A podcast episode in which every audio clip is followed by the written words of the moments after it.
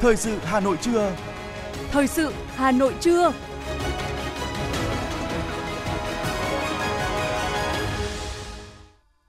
Thanh Hiền và Quang Minh xin được đồng hành cùng quý thính giả trong 30 phút của chương trình Thời sự trưa nay, thứ sáu ngày 9 tháng 9 năm 2022. Những nội dung chính sẽ được đề cập đến trong chương trình. Thư của Chủ tịch nước gửi tới thiếu niên nhi đồng nhân dịp Tết Trung thu. Giá xăng có cơ hội giảm về 21.000 đồng một lít. Hà Nội yêu cầu quản lý chặt xe đưa đón học sinh. Phần tin thế giới với những tin chính, nữ hoàng Anh Elizabeth đệ nhị qua đời hưởng thọ 96 tuổi. Triều Tiên tuyên bố sẽ không bao giờ từ bỏ vũ khí hạt nhân và sau đây là nội dung chi tiết. Thưa quý vị các bạn, nhân dịp Tết Trung thu năm nhâm dần 2022, Chủ tịch nước Nguyễn Xuân Phúc đã có thư gửi các cháu thiếu niên và nhi đồng cả nước. Đài Phát thanh và Truyền hình Hà Nội xin trân trọng giới thiệu toàn văn bức thư. Các cháu thiếu niên nhi đồng yêu quý, nhân dịp Tết Trung thu, bác thân ái gửi đến các cháu thiếu niên nhi đồng Việt Nam trong nước và ở nước ngoài cùng các cháu người nước ngoài ở Việt Nam những tình cảm thân thương nhất – Năm nay, các hoạt động kinh tế xã hội và đời sống sinh hoạt của người dân trên khắp đất nước ta đang trở lại trạng thái bình thường. Tết Trung Thu, Tết Thiếu Nhi lại về với đúng nghĩa là Tết đoàn viên. Các cháu được quây quần bên gia đình cùng các bạn khám phá cỗ trông trăng, rước những chiếc đèn lồng xinh xinh, chơi những trò chơi cổ tích và mơ ước những điều tốt đẹp. Bác hiểu rằng còn nhiều cháu thiệt thòi, kém may mắn trong cuộc sống, không được hưởng một cái Tết Trung Thu đúng nghĩa và trọn vẹn.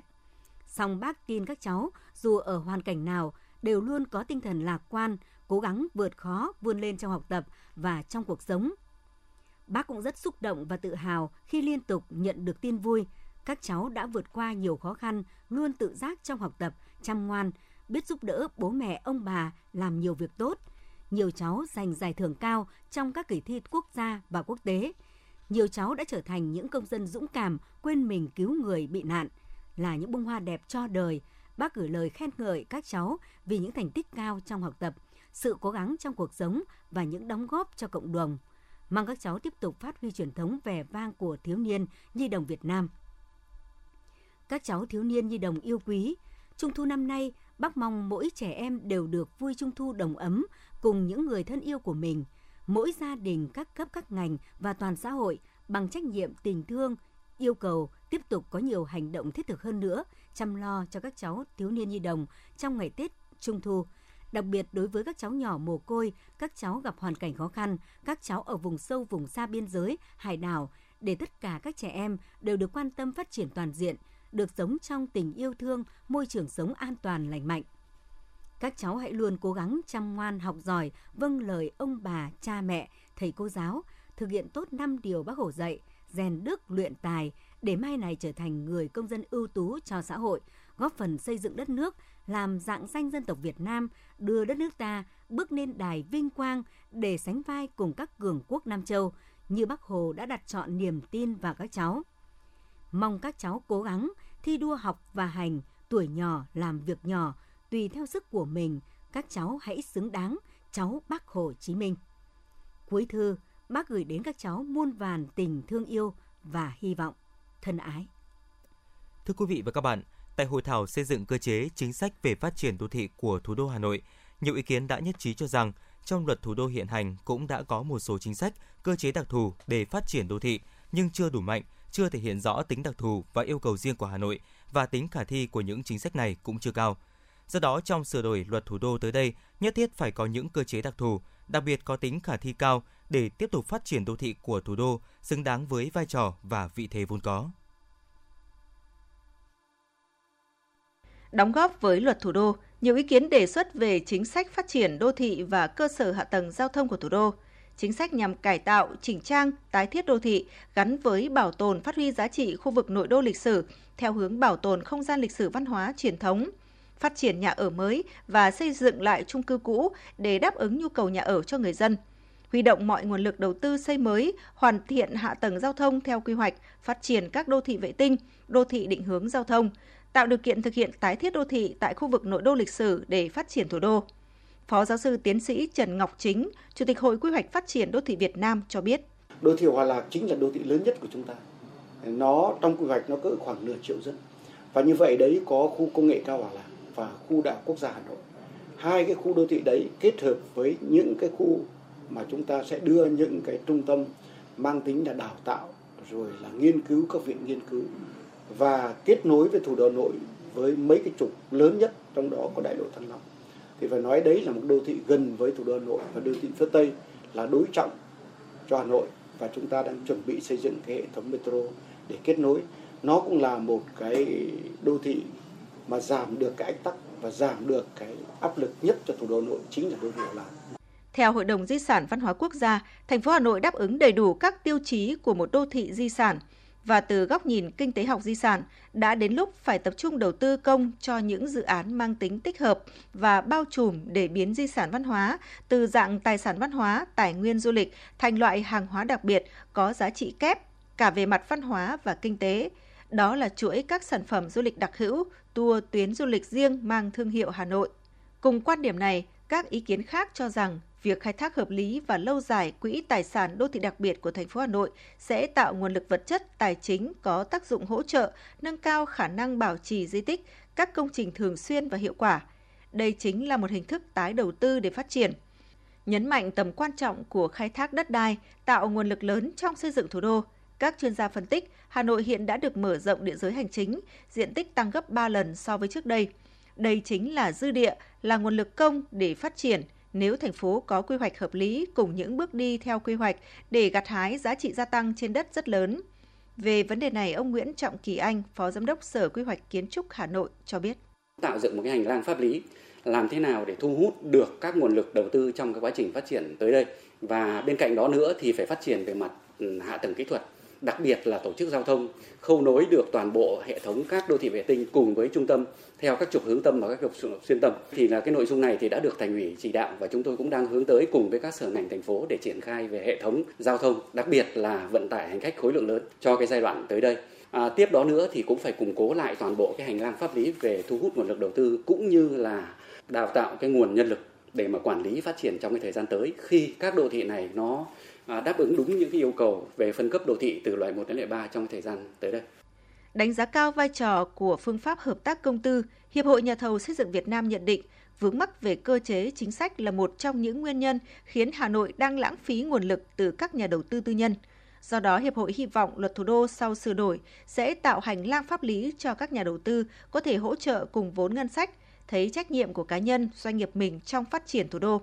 Trong kêu gọi các nhà đầu tư, thành phố nên cân nhắc phân chia dự án đầu tư với quy mô hợp lý để kêu gọi được nhiều nhà đầu tư, tránh tập trung vào một hoặc hai nhà đầu tư gây tâm lý độc quyền.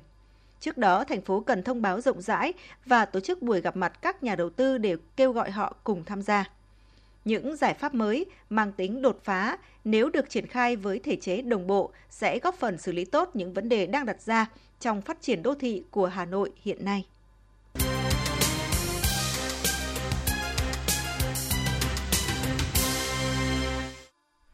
Mời quý vị và các bạn nghe tiếp phần tin. Thưa quý vị, lễ phát động cấp quốc gia hưởng ứng tháng hành động vì người cao tuổi Việt Nam năm 2022 sẽ được Trung ương Hội người cao tuổi Việt Nam tổ chức vào ngày 1 tháng 10 tại tỉnh Hưng Yên.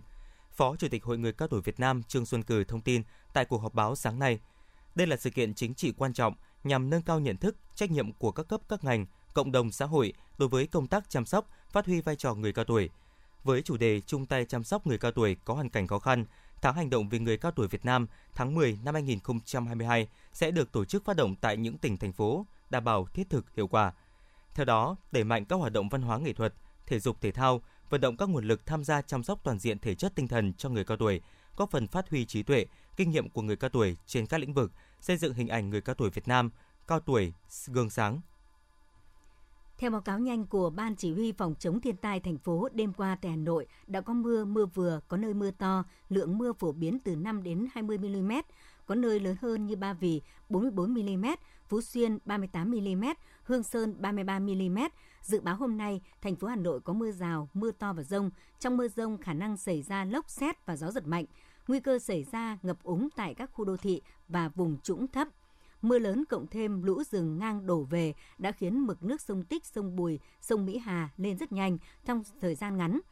Từ mức dưới báo động 1 trong đêm qua, trong khoảng 21 giờ, mực nước sông Bùi đã đạt sấp xỉ báo động 3. Mực nước các hồ chính trên địa bàn thành phố đã vượt ngưỡng tràn Mưa lũ đã gây ngập úng cục bộ tại nhiều khu vực ở huyện Trương Mỹ và Mỹ Đức. Để chủ động phòng chống, ứng phó kịp thời với mọi diễn biến bất thường của thiên tai, Ban chỉ huy phòng chống thiên tai và tìm kiếm cứu nạn thành phố yêu cầu các quận huyện thị xã, các sở ban ngành, đơn vị trên địa bàn tiếp tục thực hiện nghiêm các chỉ đạo của trung ương và thành phố, triển khai thực hiện các phương án, biện pháp ứng phó với tình hình thời tiết mưa lớn diện rộng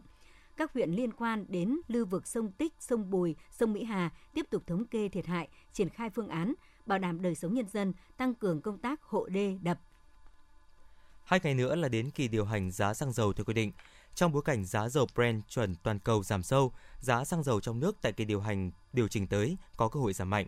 Lúc 6 giờ ngày hôm nay theo giờ Việt Nam, ghi nhận trên Oil Price, giá dầu WTI của Mỹ được giao dịch ở mức 83 đô la Mỹ trên một thùng, giảm 0,6%. Dầu Brent chuẩn toàn cầu chuẩn uh, giao dịch ngưỡng 89 đô la Mỹ trên một thùng, tăng 1,3%. Theo các nhà phân tích, giá dầu trên thế giới xuống thấp khi dữ liệu từ hai nền kinh tế lớn trên thế giới là Mỹ và Trung Quốc đều có dấu hiệu suy yếu, dẫn đến mối lo nhu cầu tiêu thụ dầu sụt giảm.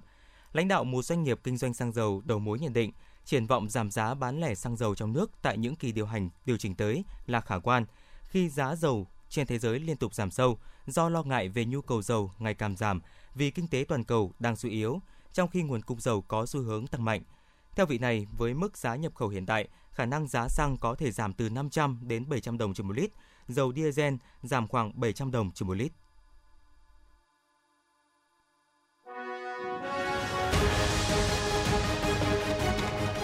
Thời sự Hà Nội, nhanh, chính xác, tương tác cao. Thời sự Hà Nội, nhanh, chính xác, tương tác cao.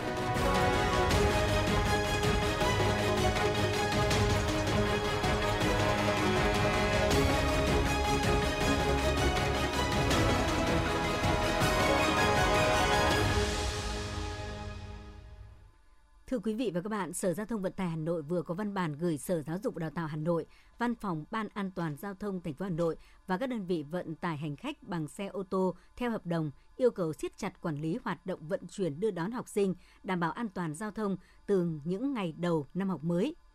Để quản lý tốt hơn nữa hoạt động vận chuyển đưa đón học sinh, đề nghị Sở Giáo dục và Đào tạo Hà Nội chỉ đạo các nhà trường có sử dụng xe đưa đón học sinh không ký hợp đồng vận chuyển đối với các đơn vị vận tải không đủ điều kiện chấm dứt hợp đồng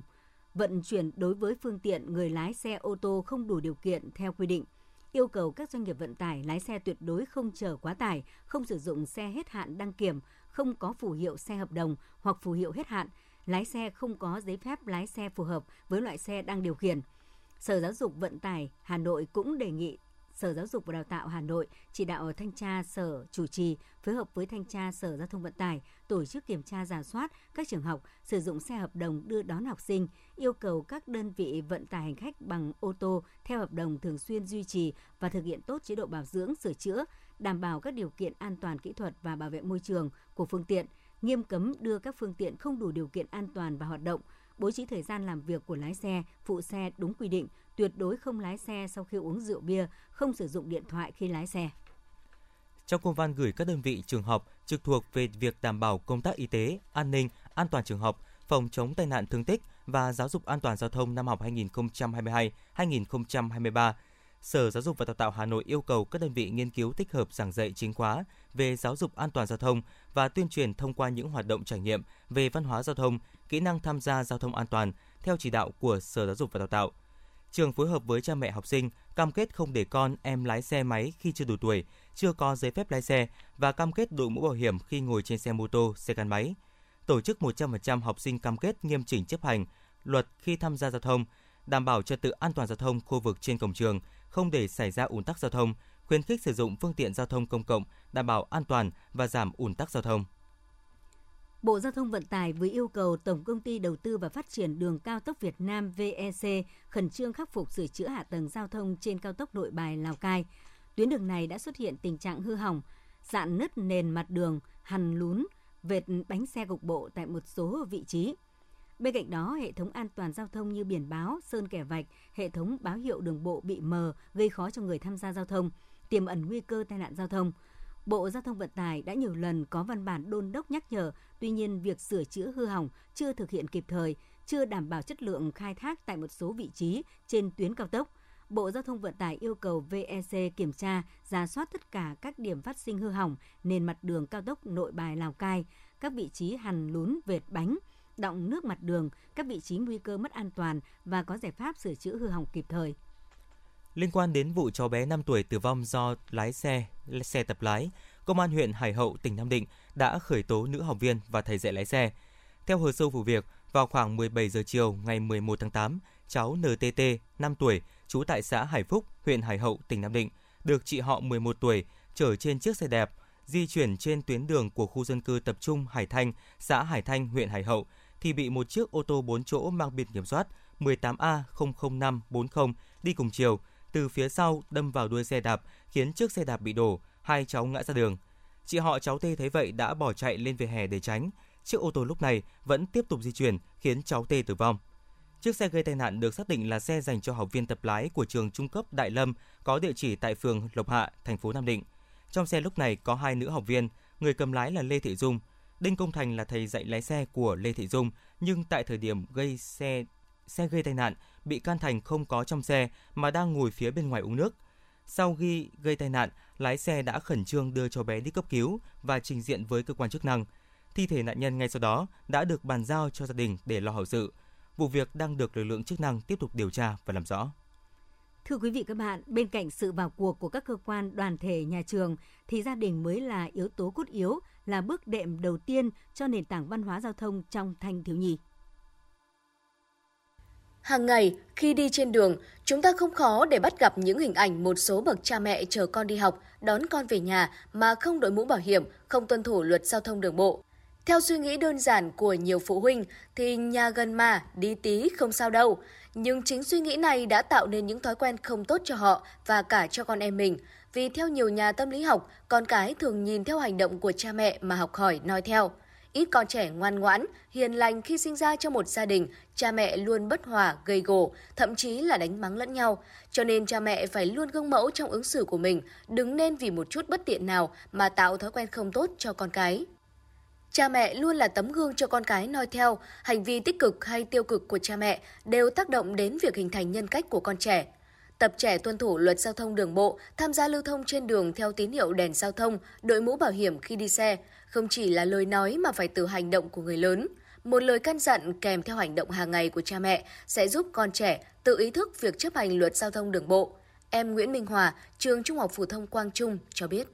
Theo em thì đây là một cái quyết định rất là đúng đắn và thiết thực tại vì là mục đích chính của nó là nhằm bảo vệ trẻ em, nên là sẽ không quá khó để thực hiện ạ. Thì em sẽ chấp hành tốt các quy định về an toàn giao thông, kèm theo đó là tuyên truyền cho các bạn trong trường và trong khu phố của mình để cùng nhau thực hiện tại vì em nghĩ là đội mũ bảo hiểm cũng là một nét đẹp văn hóa khi tham gia giao thông. Anh Nguyễn Huy Hoàng, quận Đống Đa chia sẻ, các bậc phụ huynh vi phạm luật giao thông đường bộ như không đội mũ bảo hiểm, vượt đèn đỏ, đi lấn làn đường ô tô hoặc chạy quá tốc độ so với quy định thì làm sao noi gương cho con. Tôi nghĩ rằng cha mẹ nên gương mẫu vì giáo dục cho con không chỉ bằng lời nói suông mà phải xuất phát từ hành động thực tế. Anh Hoàng cho biết thêm. Tôi thường uh, hay tâm sự với con tôi là từ cửa nhà đến cổng bệnh viện cách nhau có khoảng 5 giây thôi. Đó là gì ạ? Chúng ta không được vượt đèn đỏ khi tham gia giao thông cũng như là uh, chúng ta phải bắt buộc đội mũ bảo hiểm uh, khi tham gia giao thông thì lúc đấy là bảo vệ cho chính chúng ta và cũng như là bảo vệ cho hạnh phúc của mỗi gia đình. Cha mẹ nghiêm túc chấp hành luật giao thông đường bộ thì cha mẹ có thể điều chỉnh hành vi khi con không tuân thủ luật giao thông đường bộ. Tuy nhiên, không nên quát mắng trẻ trước mặt bạn bè hay ở chốn đông người. Hãy nhắc nhở để các em tự nhận thức được những nguy hiểm có thể xảy ra của việc không chấp hành luật giao thông đường bộ. Cô Bùi Thị Minh Hoài, hiệu trưởng trường tiểu học Nguyễn Trãi cho biết. Hàng ngày thường xuyên ngày nào ở trên ờ, đầu giờ xếp hàng khi trước khi xếp hàng vào lớp thì nhà trường cũng đều tuyên truyền về thực hiện đội mũ bảo hiểm. Đối với phụ huynh thì cũng rất là khó. Thực tế có những phụ huynh học sinh là uh, nhường mũ bảo hiểm cho con, thế phụ huynh không đội mũ bảo hiểm Tai nạn giao thông đang là vấn nạn của xã hội, ảnh hưởng nghiêm trọng đến tính mạng con người. Vì thế, sự gương mẫu của cha mẹ trong tuân thủ luật giao thông đường bộ là một giải pháp hiệu quả, nâng cao ý thức chấp hành quy định về trật tự an toàn giao thông của con trẻ. Ngoài ra, để nâng cao ý thức văn hóa tham gia giao thông cho các em học sinh, bên cạnh sự nỗ lực từ phía gia đình thì còn đòi hỏi rất nhiều sự đóng góp của nhà trường và xã hội. Mục tiêu hướng đến là tăng cường công tác tuyên truyền, giáo dục cho các em bằng các biện pháp phong phú, sâu rộng và tích cực hơn – Đi kèm với đó là việc áp dụng các chế tài, xử phạt nghiêm minh, có tính chất gian đe để các em không tái phạm. Có như vậy, chúng ta mới tiến tới xây dựng môi trường giao thông lành mạnh, văn minh như các nước tiên tiến trên thế giới. Rõ ràng, việc giáo dục ý thức chấp hành pháp luật an toàn giao thông cho con trẻ không nên chỉ trông chờ vào nhà trường, bởi các thầy cô giáo còn mang nặng trách nhiệm giảng dạy văn hóa, kiến thức cho học sinh. Thay vào đó, mỗi gia đình, mỗi bậc cha mẹ người lớn trong gia đình cần phải tự nâng cao ý thức văn hóa tham gia giao thông để các em noi theo. Có như vậy, chúng ta mới góp phần xây dựng môi trường giao thông lành mạnh, an toàn cho các em và cho cả cộng đồng.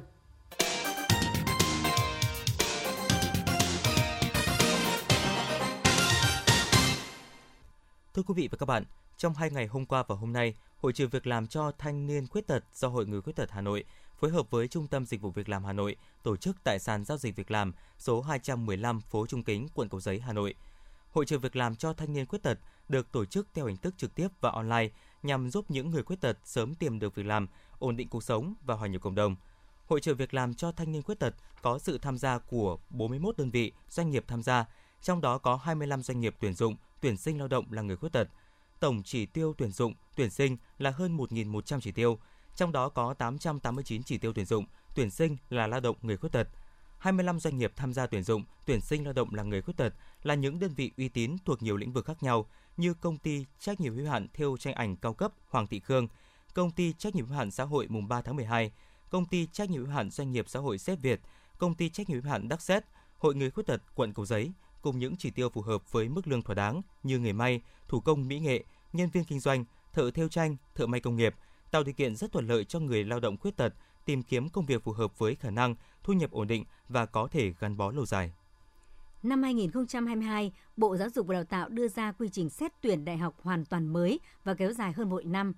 Hiện các thí sinh đang chờ kết quả xét tuyển đại học chính thức. Tuy nhiên, nhiều địa phương đã yêu cầu thanh niên trong độ tuổi nhập ngũ từ 18 tuổi trở lên phải nộp giấy chứng nhận học sinh sinh viên để xem xét giải quyết tạm hoãn nghĩa vụ quân sự năm 2023. Bộ Giáo dục và Đào tạo đã gửi công văn tới Bộ Quốc phòng nhằm giải quyết những lúng túng của thí sinh khi được địa phương yêu cầu nộp giấy xác nhận là sinh viên để được tạm hoãn tham gia xét tuyển nghĩa vụ quân sự. Bộ Giáo dục Đào tạo đề nghị Bộ Quốc phòng chỉ đạo các địa phương khi thí sinh đến làm thủ tục đăng ký nghĩa vụ quân sự trước ngày 15 tháng 10 không bắt buộc phải nộp giấy chứng nhận học sinh sinh viên để xem xét giải quyết tạm hoãn nghĩa vụ quân sự năm 2023. Tri cục An toàn vệ sinh thực phẩm Hà Nội, Sở Y tế Hà Nội vừa tổ chức hội nghị tập huấn kỹ năng giám sát cơ sở dịch vụ ăn uống, thức ăn đường phố, tư vấn cơ sở thực phẩm thực hiện các quy định về an toàn thực phẩm và phương pháp điều tra giả soát thống kê cơ sở sản xuất, chế biến kinh doanh thực phẩm, dịch vụ ăn uống thức ăn đường phố trên địa bàn thành phố năm 2022. Tại buổi tập huấn, 100% cán bộ làm công tác an toàn thực phẩm của 30 quận huyện thị xã đã được hướng dẫn về phương pháp điều tra, nội dung điều tra theo biểu mẫu, tổng hợp kết quả điều tra, ra soát thống kê những cơ sở dịch vụ ăn uống, thức ăn đường phố. Từ ngày 12 đến ngày 16 tháng 9, tuyến quận, huyện, thị xã sẽ tổ chức lớp tập huấn cho những điều tra viên, giám sát viên tại địa phương. Theo kế hoạch, công tác điều tra, ra soát các cơ sở sản xuất, chế biến, kinh doanh thực phẩm, dịch vụ ăn uống và thức ăn đường phố tại xã phường thị trấn sẽ diễn ra từ ngày 19 đến ngày 30 tháng 9. Tuyến xã phường thị trấn tổng hợp báo cáo kết quả điều tra, ra soát về trung tâm y tế quận huyện thị xã trước ngày 30 tháng 9 năm 2022 tuyến quận huyện thị xã tổng hợp và báo cáo kết quả điều tra trước ngày 7 tháng 10 năm 2022 về Tri Cục An toàn Vệ sinh Thực phẩm Hà Nội.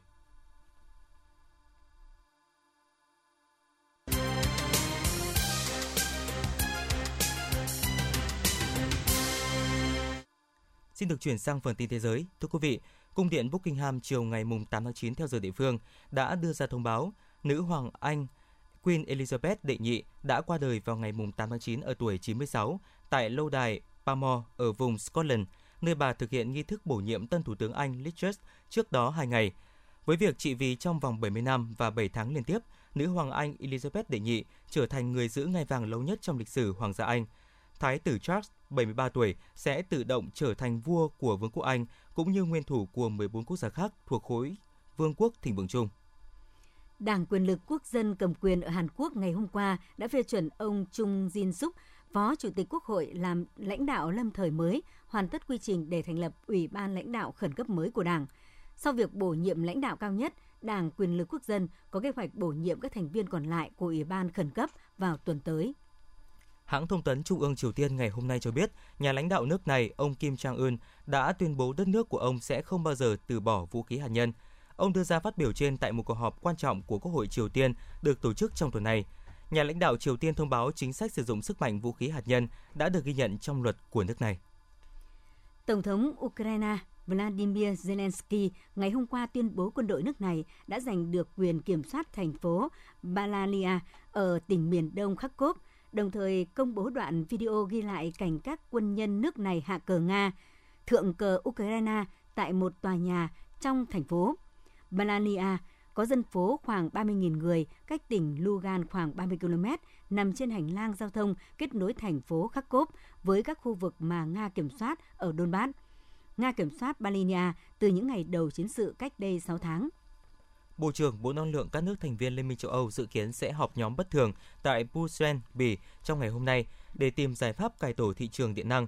Các bộ trưởng sẽ thảo luận về những biện pháp do Chủ tịch Ủy ban châu Âu đề xuất nhằm kéo dài, kéo giá khí đốt và điện đi xuống. Các biện pháp này bao gồm việc áp đặt giá trần với khí đốt của Nga, cắt giảm tiêu thụ điện trên toàn EU và thu thuế từ những nhà máy phát điện không dùng khí đốt. Đến sáng nay, thế giới có trên 612,27 triệu người mắc COVID-19, trong đó hơn 6,51 triệu trường hợp đã tử vong vì đại dịch này. Quốc gia chịu ảnh hưởng nghiêm trọng nhất bởi dịch COVID-19 vẫn là Mỹ, với trên 96,87 triệu ca mắc và hơn 1,074 triệu trường hợp tử vong. Trung tâm Phòng ngừa và Kiểm soát Dịch bệnh châu Âu khuyến nghị ưu tiên tiêm các vaccine cải tiến ngừa COVID-19 cho những nhóm nguy cơ lây nhiễm cao và nhân viên y tế, trong bối cảnh các nước thành viên trong Liên minh châu Âu triển khai chương trình tiêm các vaccine này trước mùa thu. Cơ quan về chính sách khí hậu của Liên minh châu Âu cho biết, mùa hè năm nay là mùa hè nóng nhất trong lịch sử châu lục, với những đợt nắng nóng kỷ lục và hạn hán tồi tệ nhất trong nhiều thế kỷ. Các nhà khoa học cảnh báo rằng nắng nóng và hạn hán đang ngày càng trở nên thường xuyên hơn và gia tăng về cường độ do biến đổi khí hậu. Ở cấp độ toàn cầu, tháng 8 vừa qua cũng là tháng 8 nóng kỷ lục của thế giới. Nhiệt độ trung bình của tháng 8 vừa qua cao hơn 0,3 độ C so với nhiệt độ trung bình của tháng 8 trong giai đoạn 2000 xin lỗi quý vị, trong giai đoạn 1991-2020.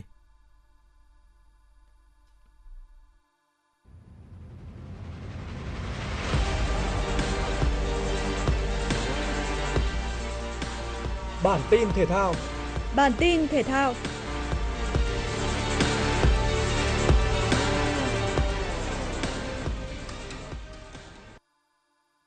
Bình Phước gặp Hà Nội FC chính là cặp đấu tranh lệch tại tứ kết Cúp Quốc gia 2022. Số phận trận đấu sớm được định đoạt chỉ sau hơn 10 phút thi đấu. Tiền đạo Tuấn Hải mở tỷ số cho Hà Nội FC ngay phút thứ hai, rồi kiến tạo cho đàn em Văn Tùng lập công ở phút 12. Sang hiệp 2, Bình Phước cố gắng đẩy cao đội hình nhưng không thể ghi bàn danh dự, mà còn để Đỗ Duy Mạnh nâng tỷ số lên 3-0 cho Hà Nội FC ở phút 68. Trước khi Văn Quyết lập cú đúp ở phút 80 và 85 để ấn định kết quả 5-0. Như vậy Hà Nội FC sẽ gặp Hoàng Anh Gia Lai ở bán kết. Ở trận tứ kết còn lại, cả hai đội Viettel FC và Bình Định đều đã có những cơ hội rõ ràng để ghi bàn, nhưng không tận dụng thành công. Kết quả hòa không đều sau 90 phút buộc đôi bên phải bước vào loạt sút luân lưu để phân định thắng thua. Tại đây, thủ môn Đặng Văn Lâm đã tỏa sáng khi cản phá thành công cú sút của Hồ Khắc Ngọc và giúp Bình Định giành chiến thắng 5-3 trước Viettel FC. Tại bán kết Cúp Quốc gia 2022, Bình Định sẽ gặp Thanh Hóa. Đêm qua và dạng sáng nay đã diễn ra các trận đấu trong khuôn khổ lượt trận đầu tiên vòng bảng UEFA Europa League. Dù được chơi trên sân nhà nhưng Manchester United đã phải nhận thất bại 0-1 trước Real Sociedad. Bàn thắng duy nhất của trận đấu được ghi bởi Brad Mendes trên chấm phạt đền ở phút 59. Dự báo thời tiết khu vực Hà Nội chiều và tối ngày 9 tháng 9. Trung tâm thành phố Hà Nội có lúc có mưa rào và rông, nhiệt độ từ 25 đến 30 độ C.